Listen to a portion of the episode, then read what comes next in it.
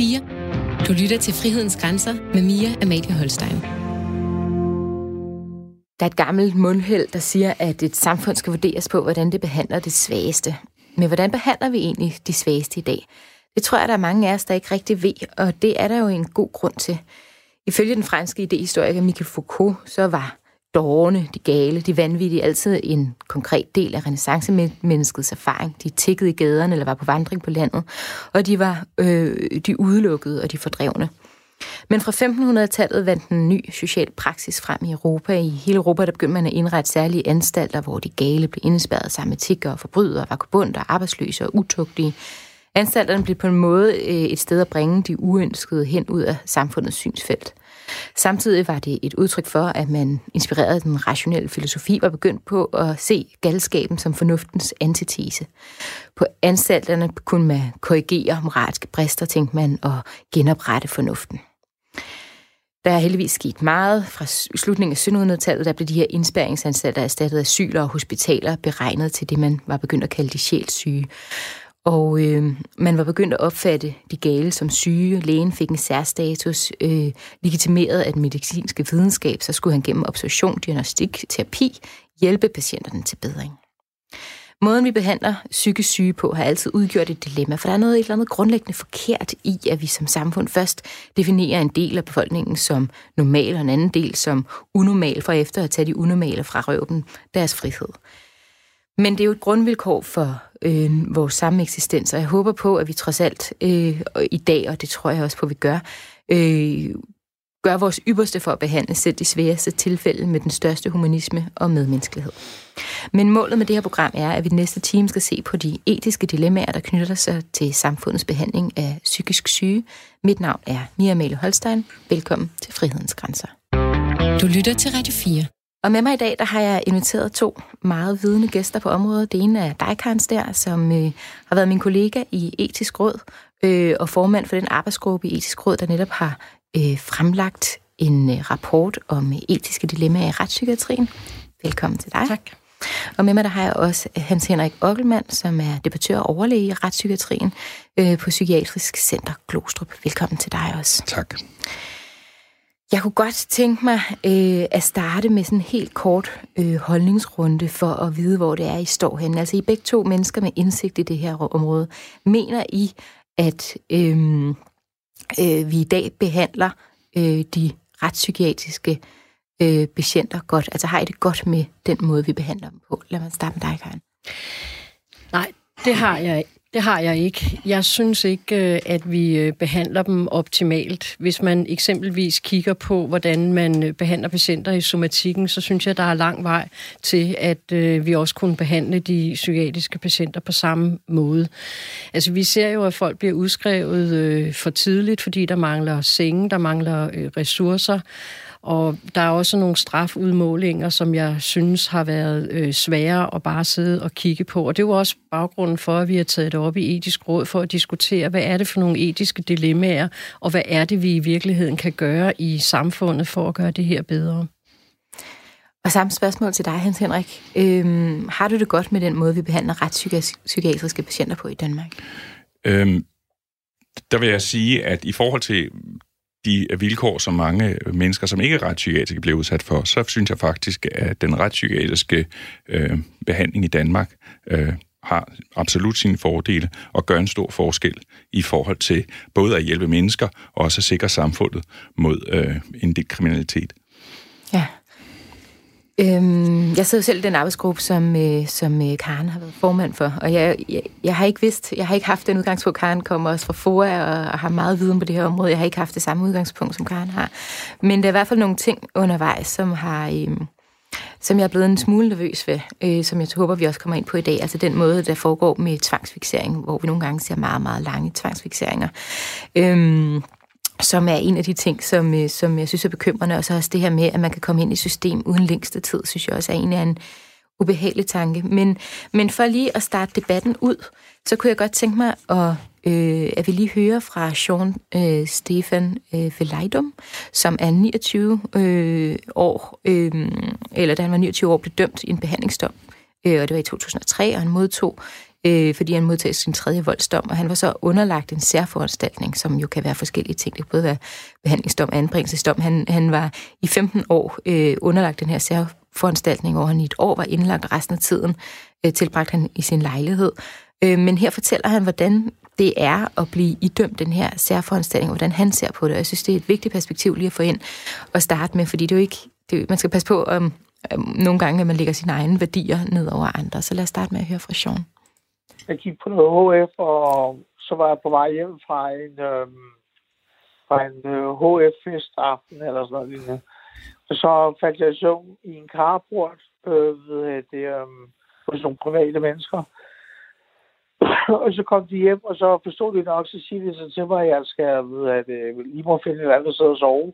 Og så rejste jeg mig op og sagde, at det er helt fint. Og sådan noget. så gik jeg på meter, og så fortrød jeg, og så gik jeg tilbage, og så, kom, og, så, så slog jeg dem. Øhm, de var jo tre eller sådan noget lignende, så, øhm, så de overmandede mig og ringede til politiet. Så havde jeg vel øh, to måneder i sparekassen i forvejen, og så er det gentagende vold. Øh, og så ved jeg det, jeg synes de, jeg havde en, havde en forstyrrende adfærd. Altså politiet synes, som ved jeg det, så derfor prøvede øh, lavede de en øh, mental observation hos mig. Og så tilbød de mig så øh, en behandlingsdom, og så blev overflyttet på Hillerød Hospital. Så, så var historien øh, sådan, at, øh, at øh, jeg måtte jo flere gange ud og have fat i politiet, og blive anholdt af dem, fordi at øh, så jeg kunne få opretholdt min behandlingsdom, så jeg kunne øh, gennemføre et behandlingsforløb. Så hvis behandlingsdommen blev ophævet, jamen, så blev behandlingsforløbet også ophævet. Der var en aften, øhm, øh, hvor, hvor jeg var i byen, og så øh, var, havde der været noget slåskamp et eller andet sted, og det var ikke noget, jeg kendte noget til. Og så kom politiet, og så spurgte, øh, hvad jeg hed, og, og jeg kendte noget til det, og det ville jeg ikke svare på. Og så, øh, altså, så skældte jeg ham ud, du ved, og så gik han væk, øh, altså, øh, øh, stor som han er. Og så gik jeg, gik jeg så hen til ham, og så, så slog jeg ham. Og så blev jeg så anholdt derovre mandet der, og så fik jeg en behandlingsdom på ubestemt, ubestemt tid. Du bliver så idømt en, en behandlingsdom, som, som ligesom ikke har nogen øh, slutdato. Hvordan føles det at blive ja. dømt til noget, som man ikke ved, hvornår hører op? Ja, altså, altså, altså, ja, altså sådan, sådan kan man godt se det. Men øh, ved det, man får, man får tildelt, den, tildelt en uh, bistandsfærge, når ved det, dommen er blevet afsagt. Og så ved at øh, så kan han hver halve år øh, søge statsadvokaten om at, om at få den ophævet. Så ved jeg det, at lægerne af psykiatrien ikke kan bare alene i længere tid ad gangen. Så jeg vidste, Altså, altså, altså, der var en sikkerhed, og det var, det var ligesom min kamp for at blive inde i psykiatrien. Så, så, så jeg gik ikke og frygtede, at de ville beholde mig længere tid ad gangen. Jeg kunne, jeg kunne mærke hele tiden, at, at det skulle have en ende på et tidspunkt, du ved.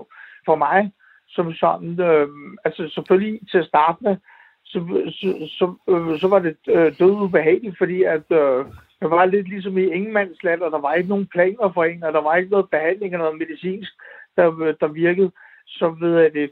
Så, så på den led øh, er det en ubehagelig situation at stå i, når, når man står i, øh, i, øh, i ubevidstheden. Men, men, men for mig, øh, altså der, der kunne jeg se, altså øh, man gerne vil have mig ud af systemet. Øh, så ved jeg, at jeg, så jeg følte mig ikke utryg på nogen som helst måde, fordi jeg havde ham bistandsværgen, der kontakter statsadvokaten hver halve år. Den øh, voldsdom, som du modtog i i 2003, som så blev til en, en behandlingsdom.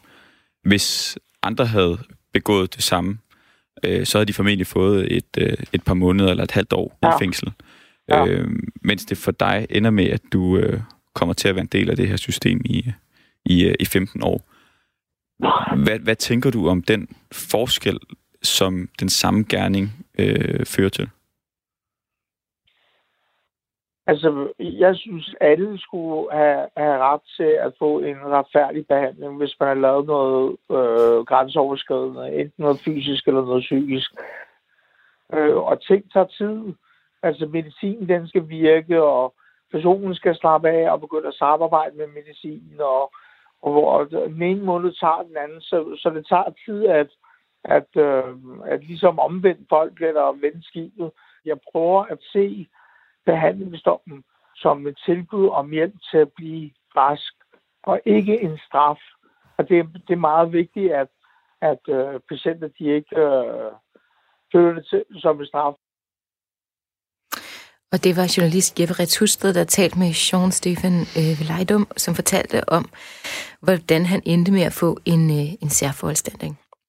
Hans Henrik, jeg synes umiddelbart, øh, sådan nogle behandlingsdomme uden længste tid kan virke øh, utrolig skræmmende. Øh, I hans tilfælde, og vi skal måske lige sige, at han arbejder samme sted, som du gør, øh, så han er også en succeshistorie, der, der har, er, er kommet, kommet godt øh, igennem det. Men, men, øh, men han fortæller jo i virkeligheden den modsatte historie, at det ikke var et problem at få den her dom uden længste tid, men han så det som en kamp at blive i systemet, fordi han gerne ville sikre sig sin behandlingsdom. Han sagde, at han skulle endda ud og være konfliktsøgende mod politiet for at, at blive det.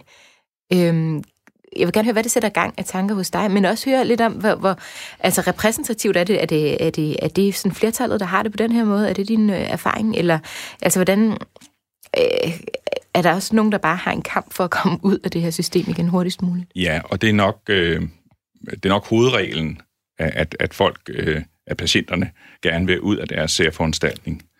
Øh, øh, og den begrundelse, de bruger, er ikke så meget det, at øh, foranstaltningen er tidsubestemt, men det er, at de mener, de er uretfærdigt dømt. Mm. Øh, øh, typisk er det jo øh, mennesker med svær sindssygdom, dem, øh, de mennesker, der får behandlingsdomme eller anbringelsesdomme, og de er, øh, de er præget af øh, manglende sygdomsindsigt, som jeg siger. Det vil sige, at de har en anden oplevelse af, hvordan verden hænger sammen, end, end jeg og, og mine kolleger har. Øh, øh, og, og jeg vil sige, at ofte så er det så sådan, at sygdommen, før de får en dom, så har sygdommen spærret patienten inde i en verden, som øh, ikke deles med andre, og som er øh, gør det meget svært at leve et, et, et, et liv, som også indhold, har indhold øh, for patienten, eller et reelt indhold. Så kan man diskutere, om det er et indhold af følelser forfulgt af, af CIA, eller at der er nogen, der stjæler ens tanker, eller, eller sender gas ind under, under døren, eller altså på andre måder øh, påvirker folk udefra. Øh, det patienterne giver udtryk for, det er, det er voldsomt ubehageligt at have det sådan. Og de oplever det jo ikke som noget, der sker inde i dem selv. De oplever det som noget, der kommer udefra. Mm. Så det er hele sygdommen, er sindssygdommens væsen, øh, som er for folk, der ikke har oplevet det, enten oplevet patienter med det, eller oplevet det selv, helt uforståeligt, at det er sådan, det hænger sammen. Ja. Omkring det med, øh, med behandlingsdommer og ubestemt tid, der kan man sige, at øh, der er jo en, den tænkning, der ligger bag, det er jo øh, noget, der går helt tilbage til romerretten, øh, hvor, hvor øh, man havde en, en, en holdning til, at sygdommen bare straffen i sig selv, hvis det var en sindssygdom. Så det var behøvet samfundet ikke at straffe yderligere. Øhm, øh, og det, det, det, det er den grundtanke, som er videreført i, i dansk lovgivning omkring øh, mennesker, der har en øh, sindssygdom og begår noget kriminelt. Det er, at de ikke skal straffes, der skal stå, men der skal stå noget andet sted for straf. Men, men jeg synes bare, det er en... Altså, jeg kan godt forstå, at vi, vi, vi ender der i tilfælde, men jeg synes bare, det er en meget... Altså, det er jo, det, hvis du forestiller sig, det her det er en anbringelsesdom, ikke? Altså, det er jo enormt øh, frihedsberøvende, ikke? Ja. Og, og når det er uden længste tid, så er det jo sådan ligesom... Øh, det kommer vi sikkert også tilbage til lige om lidt. Altså, øh, det er jo svært at se sig ud af, og hvis det nu er et måske et simpelt øh, røveri, eller hvad mm. ved jeg, der, der ligesom har fået bedre til at flyde over, og gjorde han så mm. endt der, øhm, så kan det virke meget voldsomt, når man sidestiller det med, med hvad en almindelig kriminel vil måske sidde inde i 3-6 måneder. Ja, men det er jo fordi, du, du, øh, du, du ser det som en straf, det der foregår, uanset hvad der så er, er lovgivers øh, sigte med, med det. Og det, det, det kan jeg altså godt forstå, og det er jo også en del patienter, der har en oplevelse af, at, at de, de sidder... Jeg har været par patienter, at jeg fik livstid, og så prøver jeg så at forklare, at det gjorde du så ikke, og vi skal nok få dig ud af det her. Men i modsætning til en straf, som jo er bagudrettet, man kan sige, hvis man skal være meget øh, provokerende, kan man sige, det er tilladt at begå drab i Danmark. Man skal bare betale prisen. Og det er så øh, 14-16 år i skyggen øh, i et almindeligt fængsel, hvis ikke man er sindssyg. Øh, og, og derefter så er man fri fra systemet. Mens hvis man har en, en, en sindssygdom og får en foranstaltning, så er den jo fremadrettet. Den øh, grundpræmissen er jo, at øh, mennesker, som øh, begår kriminalitet og er sindssyge, de begår kriminaliteten på grund af deres sindssygdom. Det er oftest rigtigt. Det kan godt være, det ikke indimellem ikke er, men det er oftest rigtigt. Og så øh, er tanken jo så, okay, så skal vi behandle den sindssygdom således at patienten bliver så rask som muligt, og dermed mindre i risiko for at øh, begå kriminalitet. Og hvornår sker det? Det er jo mm. det, der ligesom er, det, det er jo usikkert, ja. hvornår det sker. Ja. Karen, jeg kunne godt tænke mig at høre, hvilke tanker sådan en historie som Sean's her sætter i gang hos dig. Altså, øh, særligt i forhold til det her med behandlingsdommen uden længste tid. Hvad tænker du omkring det? Det er jo nogle historier, som, øh, som vi har hø- hørt, dels når vi har været på besøg i etisk råd og arbejdsgruppen, der har vi jo hørt det fra øh, patienterne, der har været indlagt, men vi har også hørt det fra øh, personalet. Og så er jeg selvfølgelig øh, fulgt det i mit tidligere job som sektorformand i FORA, hvor jeg har været på besøg øh, på mange øh, psykiatriske afdelinger og talt både med patienter og personale om, hvad, hvad handler det her øh, om. Og jeg tror, det er rigtigt, at vi bliver nødt til at kigge på det sådan fra et helikoptersyn, øh, fordi vi har en tendens til, og det havde vi nok også ind imellem i vores arbejdsgruppe, øh, at tage udgangspunkt i os selv. Hvad vil vi selv synes om det her? I stedet for at tage udgangspunkt i, at der er sådan set nogle patienter, øh, som, øh, som gerne vil det her. Øh, vi har kendskab til patienter, som øh, vi, jeg var i panel med en, som fortalte, at han brændte sin lejlighed af. Og det gjorde han for at komme i kontakt med det psykiatriske system. Han ville gerne have behandling, han ville gerne indlægges.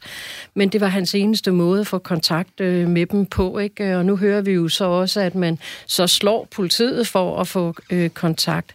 Hvad tænker du om det? Det virker jo som om, at altså, hvorfor skal det være så besværligt at få kontakt med det system? Altså, det burde jo være kernevelfærd, tænker jeg. Mm. Jamen, det er der meget enig med dig i, at jeg sidder der også tilbage og har gjort det i alle de år, jeg har arbejdet med det her og tænkt, hvorfor er det, at vi bliver ved med at tale om, øh, hvordan vi skal behandle de psykisk syge? Ikke? Øh, jeg har jo været til forskellige øh, høringer og konferencer, og der er lavet øh, handlingsplaner, og jeg ved ikke hvad, ikke inden for det her område. Alligevel så står vi igen her i dag og diskuterer, skal vi udvide på sikringen? Og ja, det har de jo så fundet ud af, at man skal. Øh, men hvad med de psykiatriske senge? Øh, hvordan ser samfundet på det? Fordi jeg tror faktisk også, at noget af det handler om, når vi laver sådan nogle øh, særforanstaltninger eller domme, så tror jeg også, det handler om, at det omkringliggende samfund har meget svært ved at acceptere psykisk syge, der begår vold eller drab. Øh, men Vil der du lige jo... sætte et par ord på, hvad sikringen er, så nu lige for... Ja, det, det, til lytterne. det er så, øh, sikringen er, øh, ligger på Slagelse, det lå øh, tidligere på øh, Nykøbing Sjælland, og du kan garanteret at sige langt mere om det, end, øh, end, end jeg kan. Og det er der, at dem, der er sværest psykisk syge, er. Og nogen kalder dem de farligt psykisk syge. Og det har jeg det bare så svært med, fordi på den måde, så er vi også med til at stigmatisere dem oveni, at de har, har en psykisk sygdom, som der er meget tabu om, og som man stigmatiserer både patienten og de pårørende.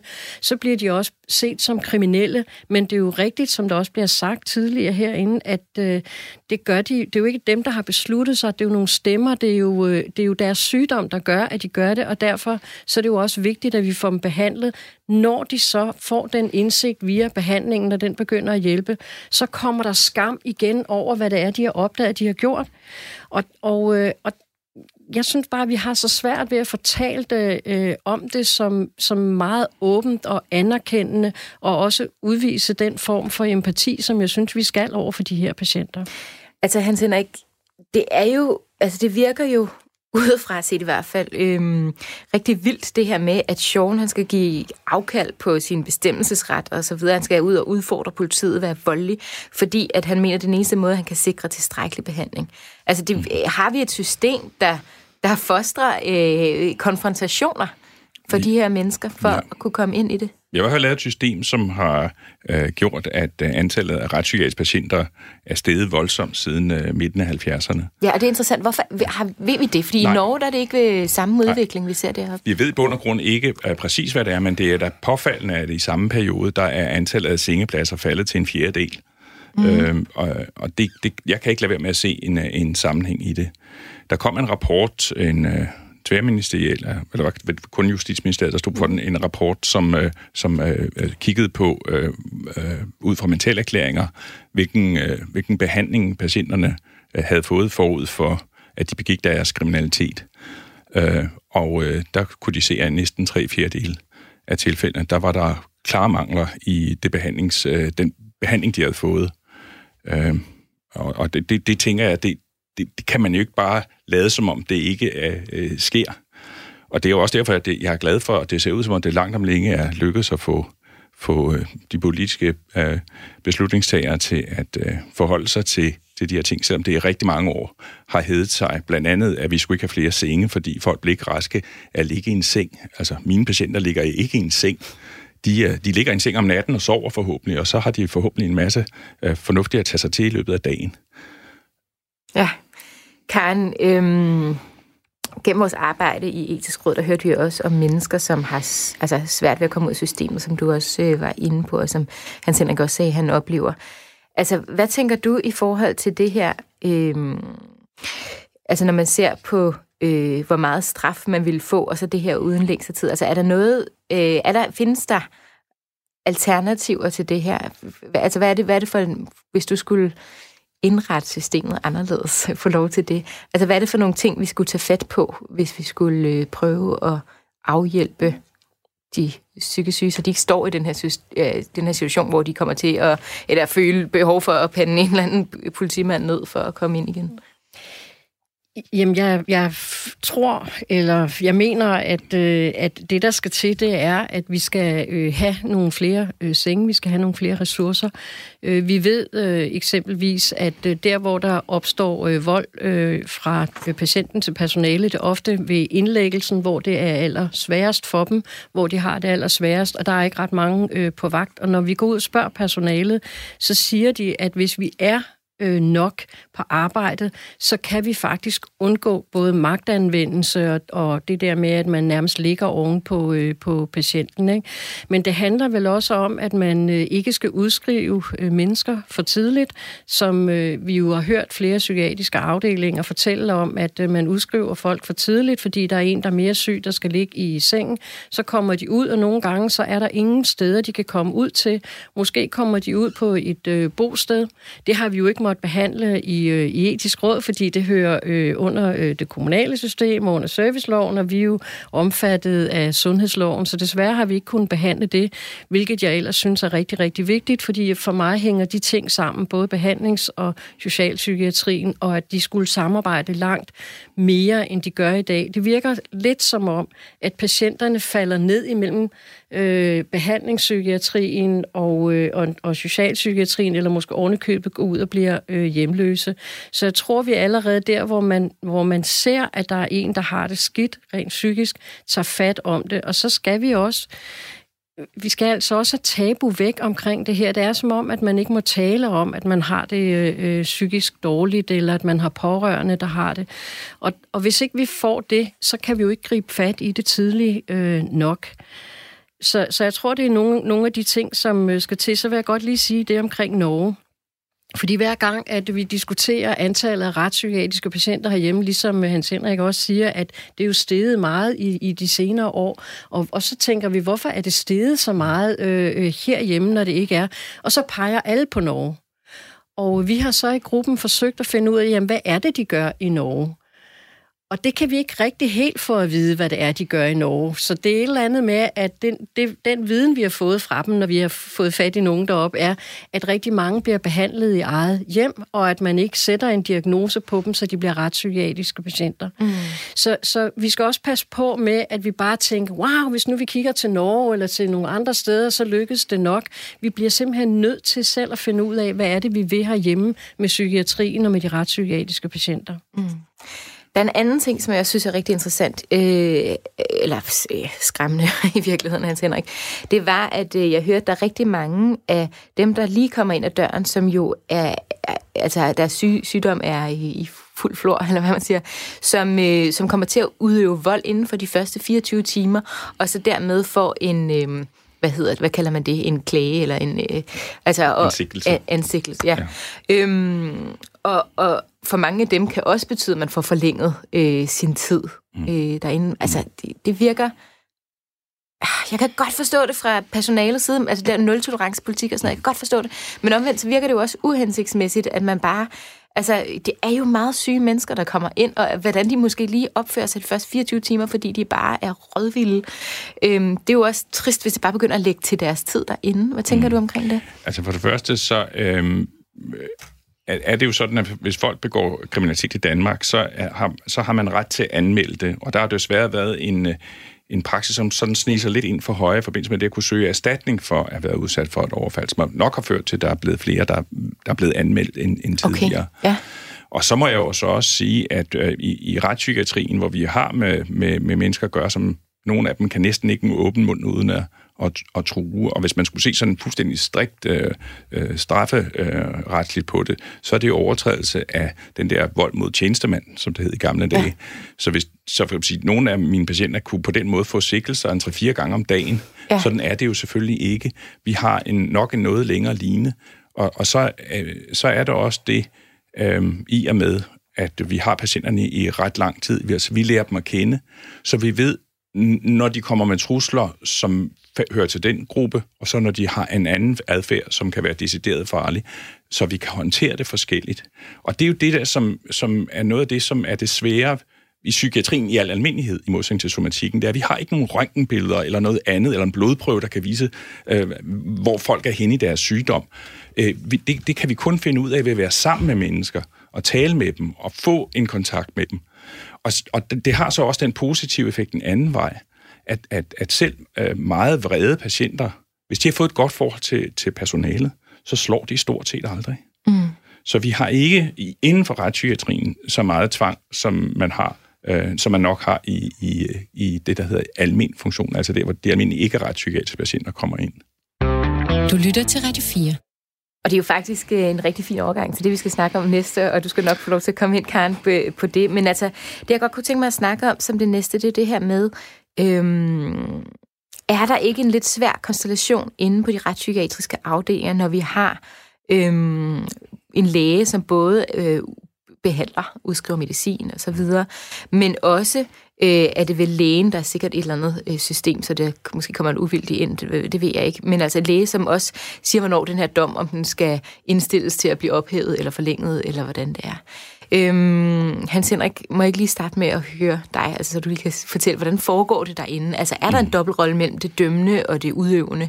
inde på sådan en retspsykiatrisk afdeling? Nej, det, det vil jeg mene, det er der ikke. Jeg kan godt forstå, hvad det er, du, du siger. Det der med, at man både er blandet ind i patientens behandling, og også har bestemmelser for, hvor lang tid patienten skal være der. Øhm, den måde, det er, lavet, det, det, det er gjort på, det er jo det er altid en dommer, der træffer afgørelsen. Han træffer så afgørelsen på baggrund af de oplysninger, han får, og der vil lægeoplysningerne øh, være en del af det, og ofte en meget tungvejende del, men dog kun en del af det. Øhm, og jeg har da været ude for, for patienter, som som var meget syge, men kun havde begået lettere kriminalitet, og hvor jeg kunne se, at i og med, at vi holdt dem i behandling, øh, og holdt en kontakt med dem, øh, så, øh, var vi, var vi, så mente vi at kunne sige, sige, at de ville have en meget nedsat risiko for fremtidig kriminalitet. Så er dilemmaet jo, jamen, det er jo ikke ret alvorligt, det han har begået. Øh, og, og det vil sige, der vil jeg jo stadigvæk skrive øh, til øh, statsadvokater og dommer, at den her patient bør have fortsat sin foranstaltning, altså fortsat sin behandlingsdom, fordi det, det, det nedbringer risikoen for kriminalitet. Men der det står det jo dommeren frit for at sige, at der, der er det, der havde manglende proportionalitet mellem, hvad han havde fået som dom, hvis han var blevet dømt i et almindeligt strafsystem, og så også det, han, han øh, Øh, okay, så det tæller alligevel ind, den ja, der sidestilling mellem almindelige straffesystemer? Altså et, et, eller andet, et eller andet sted, og så kan man så sige måske, at øh, gør de, gør, kommer dommerne for sent på banen med, med at, at underkende os. Øh, det, jeg er i og for sig glad øh, for det, for, fordi jeg selvfølgelig siger det, som jeg mener er rigtigt. Og det vil sige, hvis jeg synes, at en patient øh, vil have gavn af at fortsætte med at have sin behandlingsdom, så bliver jeg selvfølgelig ærgerlig, hvis den bliver ophævet. Men jeg respekterer, at der er andre hensyn end det rent lægelige i den Men kommer der også en uvildig, uvildig læge ind over? Altså, fordi på en eller anden måde, så synes jeg stadigvæk, hvis, det, hvis dommeren kigger på din indstilling, mm Altså, hvad skal dommer? Dommeren er jo ikke ekspert i det her på Nej. samme måde, som du er, så, så han læner sig vel meget op i den indstilling, Præ- og så... Præ- præcis, og, og der, der må jeg jo så sige, at indtil videre er det jo så sådan, at man trods alt øh, tillægger øh, den behandlende læges øh, ord en vis vægt i, i forhold til, at det beskriver en eller anden, en, nogle aspekter af sandheden, ikke nødvendigvis hele sandheden. Og så er der jo altid muligheden for, at øh, en sag af den her karakter principielt kan forelægges ret til i rådet. Ja. Karen, hvad tænker du? Er det noget, der bekymrer dig det her? Altså, om man i det her system på en eller anden måde knægter dens øh, enkeltes frihed? Altså i hvert fald det her, når man... Jeg, jeg, jeg synes, jeg hører, at der er en lille smule sammenblanding af det udøvende og det dømmende mm. inde i det retspsykiatriske system, og jeg er sådan en frihedselsker. Mm. Så det er noget af det, der kan gøre mig rigtig bekymret, øh, at man på en eller anden måde kan føle sig øh, fanget i et system, så man, altså, at man skal fuldstændig underkaste sig sin frihed øh, en anden person, for at få sin frihed tilbage, fordi man skal sige alt, hvad han gør, og hvad han vil have, for at man kan komme ud igen. Altså, det er sådan en, min, mit skrækscenarie mm, ude i det der. Hvad tænker du omkring det? Jamen, man kan jo sagtens sætte sådan nogle skrækscenarier op, når man sådan tager udgangspunkt i, ja. hvad tror man, der foregår ja. inde på en retspsykiatrisk øh, afdeling. Ja. Og dem tror jeg, der er rigtig mange af. Altså, man kan jo, altså noget af det, jeg kan bekymre mig øh, for øh, omkring det her, det er, om, øh, om, om det personale, der er der, øh, kommer til i stedet for sådan en, en sundhedsfaglig øh, behandling, øh, motivering til at få et liv uden for psykiatrien, at, at det bliver overgået af nogle kontrol og nogle regler, fordi at man har fået denne her øh, øh, behandlingsdom. Ikke? Og, og det var noget af det, som jeg kunne øh, bekymre mig for, og det er også noget af det, vi har hørt i arbejdsgruppen, når vi har haft folk inden, der har arbejdet øh, med det. Men også, at øh, det for meget personale virker demotiverende, at, øh, at man ikke rigtig sådan ved, hvad er øh, tidshorisonten for denne patient? Hvordan kan vi motivere vedkommende til livet udenfor? Hvordan får vi dem i gang med noget uddannelse, for eksempel? For de har jo heller ikke ret meget øh, udgang, hvis de i det hele taget har noget. Ikke? Og, og der findes forsvindende lidt øh, muligheder inden for, inden for retspsykiatrien til eksempelvis at uddanne sig. Ikke? Okay, så, det er noget af det, vi har set, og det kan godt være, at Hans Henrik han ved noget mere om det end øh, mig, men det er nogle af de tilbagemeldinger, vi har fået, når vi har været på besøg på, øh, på retspsykiatrisk afdeling. Vi har ikke været på sikringen, fordi det, der må vi ikke komme, og det synes jeg sådan set også er okay. Det er jo ikke øh, noget med, at man bare skal stå og kigge på nogle mennesker, vel? Men jeg vil alligevel lige have lov til at sige det, jeg ikke fik lov at sige før, i forhold til, at, øh, at personalet øh, øh, anmelder øh, patienter, der har vi faktisk gjort en del ud af at få, øh, få sagt, at der er altså faldet en dom om, at man kan få dispensation øh, for ikke at, øh, at anmelde, fordi personalet har faktisk ikke haft særlig meget lyst til det, fordi de siger, at det går ud over relationen til patienten. Nu har de lige fået sådan en rigtig god relation, og de kan se, at de kommer godt i gang, og så svirper det lige en lussing, ikke? og skal vi så anmelde det, og så står der nogen bagved og siger, det skal du, ellers får du ikke erstatning.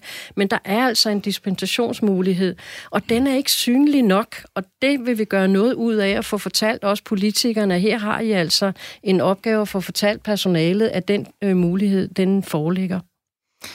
Super godt. Ja. Øhm, Hans Henrik, øh, jeg kan se, at du lige markerer. Ja, øh, det gør jeg. Og det gør jeg, fordi øh, jeg tror, vi får et lidt forvrænget billede af, hvad, hvad gruppen af retspsykiatriske patienter, hvordan deres liv egentlig er. Ja. Langt de fleste retspsykiatriske patienter er jo ikke indlagt. Mm. De er udskrevet. De bliver fuldt ambulant, og ofte ganske uproblematisk. Øh, og, øh, hvad, hvad er kravet til dem? Det er, at de bor hjemme i deres egen lejlighed, de skal vel komme vi, vi siger, til noget behandling. Der, der, der er nogle regler, man ved, det gælder både for mennesker, der har sin sygdom, og også folk, der, der, der bare er kriminelle. Der, det er noget, nogle af de faktorer, der, gør, der øger risikoen allermest, det er, at man ikke har et sted at bo, og man ikke har en indtægt. Mm. Så det er de to krav, og det kan man sige, det er jo ligesom ikke rigtigt det er som regel ikke patienten, der siger, at han ikke vil have et sted at bo og en indtægt. Så det er meget noget med at skulle manøvrere i forhold til det kommunale system, og det bruger vi mange ressourcer på. Men det lykkes os heldigvis så også ofte, at vi kan få folk ud, de kan, øh, at de, de kan blive fuldt ambulant. Det, som så derefter er problemet, det er, hvad skal de få deres liv uden for en psykiatrisk afdeling til, til at gå med? Og det kan være, det kan være ret øh, øh problematisk, og der mangler vi både en nuanceret tilbud til øh, beskæftigelse, øh, når, når de er ude, og vi mangler øh, øh desværre også at finde en måde at overbevise patienterne om, at de, det er en god idé, hvis de går i gang med at fylde deres liv med noget andet, end bare at sidde derhjemme og se fjernsyn, og eventuelt ryge, ryge hash, for nu at tage noget af det, som en del af vores patienter slås med. Øh, øh, så det er kun en ganske lille del af de retspsykiatriske patienter, der er egentlig spærret inde på psykiatrisk afdeling. Og, og vores øh, mål er jo altid at få dem ud så hurtigt som muligt, men som jeg plejer at sige til dem, du skal ikke ud over hegnet, du skal ud gennem døren, og jeg vil ikke se dig igen. og grunden til, at jeg ikke vil se dig igen, det er, at det går godt. Ja, det kan jeg godt forstå. Men øh, det tror jeg også fører os videre til, øh, til sidste emne, så lad os dykke ned i det. Du lytter til Frihedens Grænser med Mia Amalie Holstein. Det sidste, vi skal tale om, det er øh, bæltefixering. Øh, altså den her måde, man prøver at inde på afdelingerne og håndtere øh, øh, de allermest udadreagerende. øh, patienter på, når man er nødt til det. Men, men øh, før vi når dertil, så vil jeg lige afspille et klip med Per Balling, der er ledende overlæge på afdelingen for retspsykiatri i Region Sjælland, øh, som er Danmarks eneste sikringsafdeling. Øhm, og det er så her, hvor at de mest behandlingskrævende kriminelle placeres. Og vi har spurgt ham, hvordan det konkret foregår, hvis, en, øh, hvis og når en patient øh, ender i en bæltefixering, og også hvordan alternativet er i forhold til at opgå gående tvangsfixering, hvordan det foregår. Og her skal det understreges, at tvang, som for eksempel bæltefinansiering, selvfølgelig først finder sted efter en konkret øh, lægefaglig vurdering, men det kommer her. Så foregår det som regel ganske roligt, men vi siger, nu, nu tager vi beslutning om, at, at vi finder nødvendigt, at du bliver bæltefixeret. Og så er der personale, der går hen til patienten og, og følger patienten hen til sengen. Der kan man jo, hvis det går stille og roligt, bare stå ved siden af. Og hvis patienten bliver vredet opkørt og udreagerende, så må man jo forsøge at håndtere det. Og det er jo som regel ved at, at fastholde armene. Øh, og så bliver patienten lagt ned på sengen, og så får han et bælte omkring sin mave. Det er kun et bælte om maven, eller har man også noget i forhold til ben og, øh, og håndled? Hvis patienten falder til ro ved at være i bælte alene, så er det jo rigeligt. Men hvis patienten er meget aggressiv stadigvæk, skader sig selv, eller slår på det personale, der bliver nødt til at pleje patienten, så kan man vurdere, at det er nødvendigt at benytte øh, remme til enten hænder eller fødder, eller både over. Okay. Og hvad så med den oppegående tvangsfixering? Den oppegående tvangsfixering er noget helt andet. Selve oppegående tvangsfixering, det er ikke en trøje, man får på. Det er nok lidt vigtigt at få det rigtige billede her. Det foregår ved, at man har et bælte om maven. Og fra det bælte, der går der nogle remme ud til håndledene, der så kan medvirke til, at man kan bevæge sig rundt. Man kan sætte sig ned ved et bord. Man kan spille kort. Man kan simpelthen også gå ind på toilettet og besørge. Men man kan ikke slå. Og det er jo det, man ønsker at opnå. Så er der også nogle patienter, der sparker.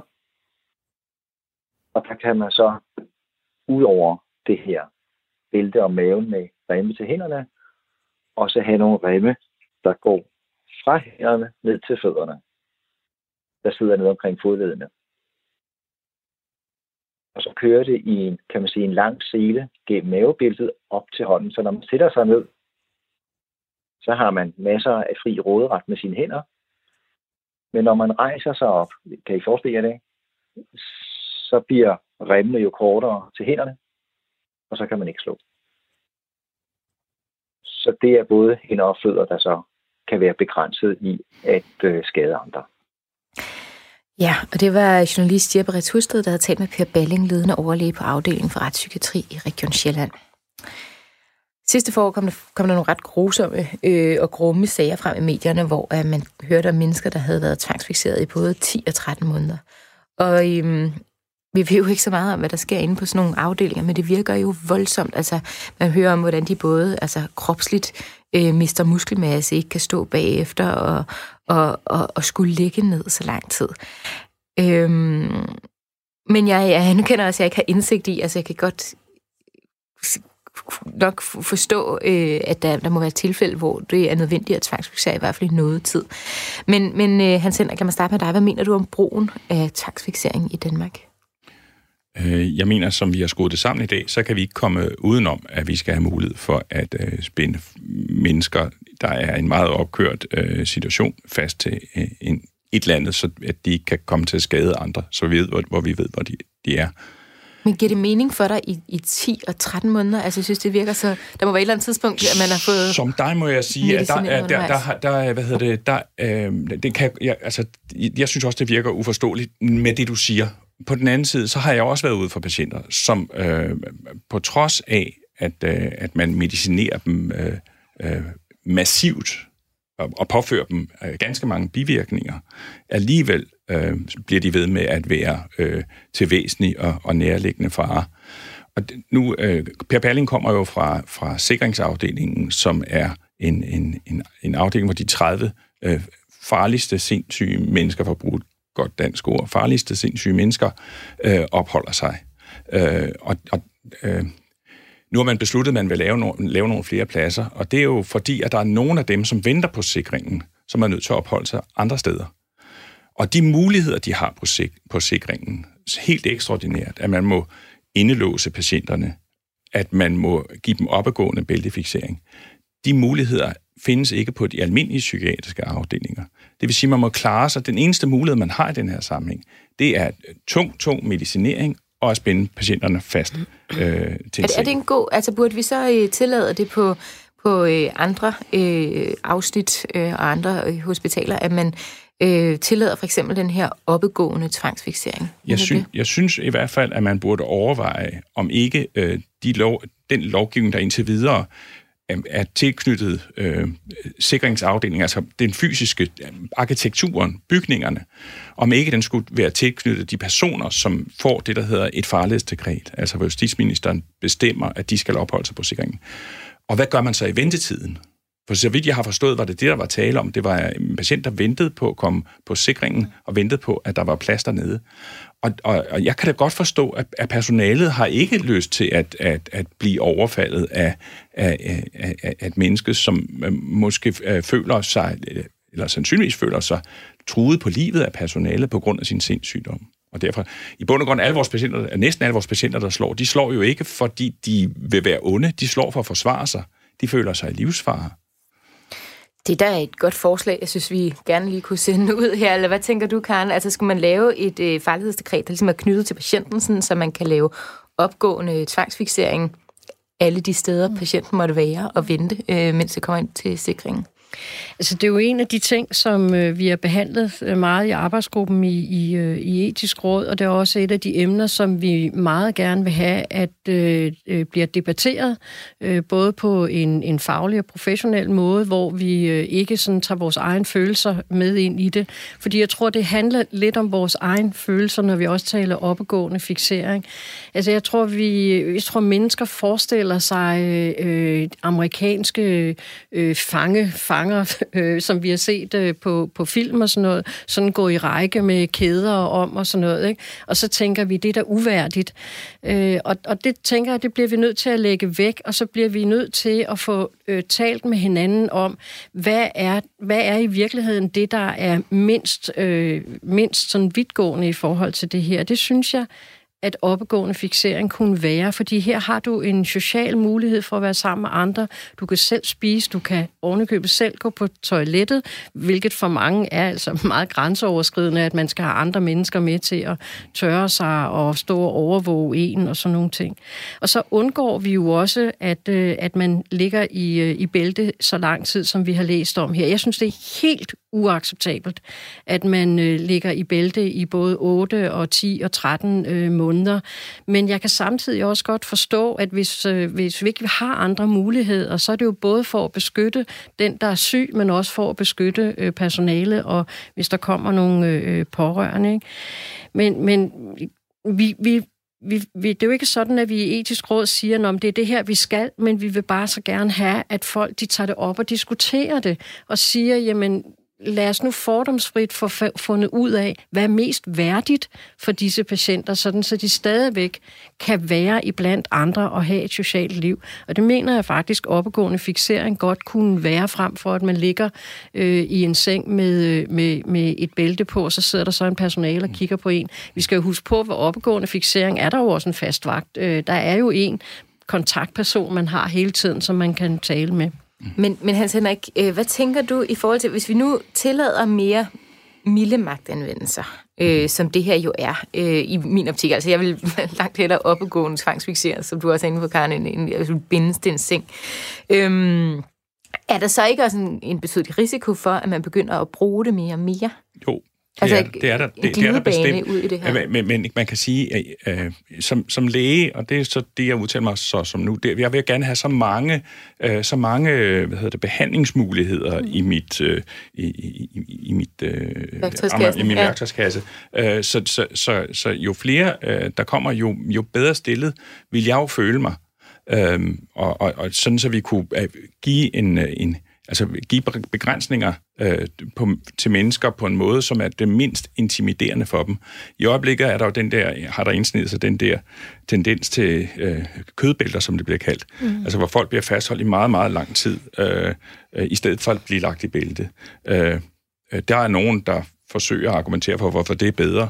Men jeg synes, man kan komme med lige så gode argumenter for, hvorfor det kan være værre, hvis det for eksempel en, der, der tidligere har været udsat for overgreb, mm. som, som pludselig skal have øh, 6-8 transvidende mænd liggende oven på sig for at blive fastholdt. Altså, jeg, jeg kan sagtens forestille mig den patient, som jo ikke slapper af, når man, når man gør det, men meget bedre kunne slappe af, når vedkommende lå i bæltet. Så, så det, det der, vi ligesom peger på nogle ting, som er som værende den eneste rigtige løsning. Det, det, det, det er det, jeg har det svært med. Så vil jeg på den anden side også gerne sige, at der er et problem omkring opgående bæltefiksering. I modsætning til almindelig bæltefiksering, hvor det er ubehageligt for patienten oftest, øh, og det er ubehageligt for personalet, øh, og det står ligesom i vejen for, at man kan komme videre, øh, også på kort sigt. Så alle arbejder samme vej, nemlig at få patienten ud af bæltet hurtigst muligt. Ved en opgående fiksering, der kan man jo faktisk bedre folks øh, funktion. Det vil sige, at patienten får, bliver opgående fixeret og klarer sig herefter godt. Øh, og så skal man så til beslutte at holde op med det. Og skal man så holde op, fordi det går godt? Eller går det godt, fordi der er en oppegående bæltefixering? Øh, mm. Så der kan man komme i det der dilemma, at hvem skal så træffe beslutningen om at ophøre med det igen? Øh, og og, og det, det tror jeg faktisk vil, vil være sværere. Det vil kræve en, en, øh, nu jeg er ikke så meget øh, tilhænger af kontrolindsamling, men, men, men øh, at man laver et eller andet organ, der kan, eller en eller anden måde at tænke på, som, som man forholder sig etisk til det. Ja, det synes jeg er fantastisk. Altså, mm. det, det er den tanke, jeg har haft i mit baghoved gennem hele det her program. Mm. Det er altså lidt som om, der mangler en, et etisk organ derinde, der bare sidder og kigger øh, og holder øje og kan tage ja. stilling til de der sager, der kommer op. Ja. Altså, Øhm, det, det er faktisk også, når vi talte det før, da vi talte det her med det dømmende og det mm. udøvende, og det, der bliver blandet sammen. Mm. Altså, der mangler øh, måske nogen, øh, som, som kommer udefra og går ind og ser på det her øh, kun med de etiske briller, og ikke også med, med mm. lægebrillerne. Nå. Øh, men, men Karen, hvad siger du til det her? Fordi det er jo øh, sådan set ikke det, vi vil i etisk råd, at, at måske alle på afdelingen kommer til at gå med opgående fixering til sidst, fordi det er nemmere, også fordi der hele tiden er det her pres på ressourcer, som du selv var inde på, så kunne man måske netop sige, at det er jo enormt praktisk, hvis vi bare holder styr på dem alle sammen på en gang, øh, så, så, så fungerer det. Hvad mm. tænker du omkring det? Jeg synes, det er, jeg synes, det er vigtigt, at vi, øh, ligesom Hans Henrik siger, også prøver at se på, hvad, hvad er der af, af etik i det her, fordi det er rigtigt, at det er meget fraværende, når vi taler øh, om det. Og, øh, og det, det er også rigtigt, at pludselig kunne det være, nå, okay, det er så løsningen. Det er fordi, det har vi set så mange gange, når vi taler psykiatri, også med politikerne, så griber de en løsning, og, og så er det bare den, vi skal arbejde efter. Ikke? Nå, men nu åbner vi nogle flere øh, senge ude i socialpsykiatrien. Der er bare ikke nogen, der vil bruge dem. Øh, så står de der, ikke? og så tænker man, nå, okay, hvad skal vi så gøre? Ikke? Og, og her håber vi på, øh, øh, at vi med, med vores udtalelse, for vi kommer jo ikke med nogen anbefalinger, som vi plejer i etisk råd, vi kommer faktisk med en, en øh, udtalelse, der håber vi jo, at, øh, at vi vil få en, en drøftelse netop af, jamen, hvad er fordele og hvad er ulemper, eksempelvis omkring oppegående fixering. Hvad kan vi se af problemstillinger i det? Hvad kan vi se af fordele ved det? Ikke? At vi Faktisk så plejer vi jo gerne at sige i etisk råd, at vi er kontoret for eftertanke. Og det kunne man måske også godt bruge her, når vi taler om psykiatrien, at vi lavede noget mere sådan eftertanke på, jamen hvordan er det, vi skal behandle disse patienter. Vi skal også huske på, at der er nogle af patienterne, som faktisk selv beder om at komme i bælte, bare en kortvarig periode, fordi der vil de føle sig trygge, de ved, at de vil falde ned. Og derfor så bliver vi nødt til også at lytte langt mere til patienterne, men også til dem, der øh, er omkring dem, og det er både øh, fagpersonale, men også deres pårørende, og lytte mindre til det omkringliggende samfund, som har nogle fordomme og myter og alt muligt andet, hvad en psykisk syg er. Og de vil slet ikke kunne tåle at høre om opgående fixering, tror jeg. De vil, det, det kræver, tror jeg, rigtig, rigtig meget dialog og rigtig meget oplysning. Og derfor så er jeg også glad for, at I har taget fat i det her, fordi jeg håber også, at, øh, at det kan give grobund for, at man diskuterer etikken inden for det her område. Jeg er helt enig med dig, Mia, det mangler vi i det her. Og det er jo, det er jo vildt, ikke? Altså, jeg synes, vi, vi berører en meget central del af det, det her med, at øhm, det er som om, der er nogle vigtige etiske debatter, der skal tages på det her område, som I begge to er super glade for, at I bidrager til det, men som vi ikke tager, fordi at det, det er lidt ude af øje, ude af sind, altså for, for, for gennemsnitsbefolkningen. Øh, men altså, man kunne jo sagtens, tænker du ikke det, Hans Henrik? Altså, øh, for jeg synes, Karen berører noget meget vigtigt her. Altså, man kunne jo spørge, dem, der var der, øh, du siger du også, du godt kunne tænke dig, det er din, din værktøjskasse. Altså, vil I helst bæltefixeres, eller vil du hellere have opadgående fixering? Øh, hvad fungerer for dig? Vi, vi, vi har jo i øjeblikket, øh, i, i loven står der, at vi skal, patienter skal give forhåndstilkendegivelser, hvilket kan være relativt øh, og, og grænseoverskridende, når folk kommer og søger hjælp i psykiatrien, så, så altså, man spørger, hvis nu du begynder at slå på os, hvad skal vi så helt? Skal vi give dig medicin, eller skal vi lægge dig i bælte, eller hvad skal vi gøre? Men, men vi skal jo, altså som det er nu, så vil det være mærkeligt at begynde at, at foreslå patienterne ting, der ikke kan lade sig gøre. Mm. Og i øjeblikket er det, ikke, er det jo ikke lovligt øh, for os at gøre det. Så derfor tror jeg ikke, at der findes nogen som helst øh, undersøgelser. Og igen vil jeg sige, det er nok meget svært øh, for et menneske, der ikke står i situationen, og det gælder sgu også en patient, undskyld, det gælder også en patient, at man, øh, at, at, at, at når man ikke er ophidset, når man ikke er vred, så at bestemme, hvad der ville være det rigtige i den her sammenhæng. Ikke? Fordi nu har, i øjeblikket er det jo det, vi, vi, vi har øh, bæltefixeringer øh, og, og, og, og beroligende medicin, der, der, der forventes det efterhånden, at, at der skal være givet beroligende medicin, før, der bliver, øh, før folk, mennesker bliver lagt i bælte. Og jeg kender patienter, som meget ville betakke sig for beroligende medicin, og meget hellere ville i bælte. Øh, øh, og også omvendt. Men er det politikerne, der skal træffe den her beslutning? Altså, de ved jo heller ikke måske nok om, hvad der foregår derinde på, øh, Nej, ja, på de altså, afdelinger. Nu spørger du lægen, om, ja. som jo et eller andet sted øh, mener, han har sandheden, øh, at, øh, at, øh, at, at jeg, vil da, jeg vil da have, jeg vil gerne, jeg kunne se en masse øh, ændringer i psykiatriloven, som ville gøre det nemmere for mig at hjælpe mine patienter optimalt, end det er i øjeblikket. Men jeg anerkender også, at jeg ikke er alene på den her spillerbane, at der er også det politiske niveau, der er også almen befolkning, der er også de pårørende, øh, øh, øh og deres øh, syn er jo også øh, legitimt, øh, og, og det, det, det må jeg jo for sit liv finde mig i.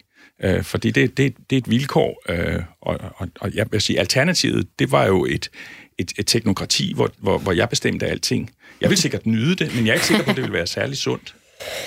Og med det så er vi øh, nået til vejs ende. Øhm, jeg kan ikke lade være med at tænke på en af de mest grundlæggende principper i vores samfund. Det er jo hensynet til det enkelte menneskes integritet og selvbestemmelse. Det er også et bærende princip i sundhedsloven. I psykiatrien så øh, må man som udgangspunkt ikke indlede eller fortsætte en behandling uden patientens informerede samtykke som udgangspunkt. Altså. Men øhm, Øh, dog er der det her med selvbestemmelse, det selvfølgelig forudsætter, at individet rent faktisk er i stand til at betræffe, træffe beslutninger på egen vegne. Øhm, og er han ikke habil, øh, så træder samfundet til. Men nogle gange så må de her hensyn øh, til de ansatte, til patienterne, til flertallet osv. vægtes højere. Men det ændrer dog ikke på, at, at psykisk sygdom, synes jeg måske, er nok, hvis ikke det, så et af de aller, allermest øh, centrale områder, at vi øh, tænker os rigtig godt om og handler rigtigt, øh, både med humanisme og med, med, med medmenneskelighed. Som jeg nævnte i min indledning, så er samfundet på en rejse ud i det her, hvor at vi startede med, at øh, de psykisk syge var en del af den konkrete erfaring, og så har bevæget os op til, at det, vi indretter os på hospitaler, hvor de skal hjælpes. Men jeg synes, der er nogle ting i den her debat, der står helt klart for mig, at vi ikke er nået til endemålet endnu. Øhm, når patienten kommer ind, taler vi om, jamen, så kommer der flere anmeldelser om vold. Det er en tendens, en udvikling, vi har set øh, i tiden undervejs. Jamen, så er der øh, et forhold mellem, om lægen både er udøvende og dømmende. I hvert fald jeg kunne jeg rigtig, rigtig godt lide forslaget om, jeg tror, det kom fra, fra dig, Hans Henrik, men du var også inde på Karen, med et etikorgan. etikorgan. Altså, vi, du, Karen sagde at etikken er fraværende. Altså, vi skal have noget mere øh, etik øh, og, og, og have lagt det her mere frem i samfundet til debat. I forhold til fixering, jeg synes, det var en fantastisk godt, øh, god tanke, du havde om, at det skal da ikke være knyttet til afdelingen, om man kan få lov til at lave op, øh, opgående øh, fixering øh, af, af den enkelte patient. Det skal være knyttet til den enkelte patient, om han, er, han har fået et farlighedsdekret eller ej. Øhm, og når de kommer ud igen, så var du også inde på, Hans Henrik, at der skal være nuanceret tilbud til at gribe patienten, og vi skal have ressourcer hele vejen igennem. Det var du meget inde på også, Karen. Altså, så, der, så vi har de pladser, der kommer ofte, så man ikke bliver smidt ud, fordi at der er en eller anden, der har mere behov for pladsen, der kommer ind. Men øh, alt i alt med det vil jeg sige, tusind tak, fordi I kom, og i hvert fald var med til at, at sparke til debatten.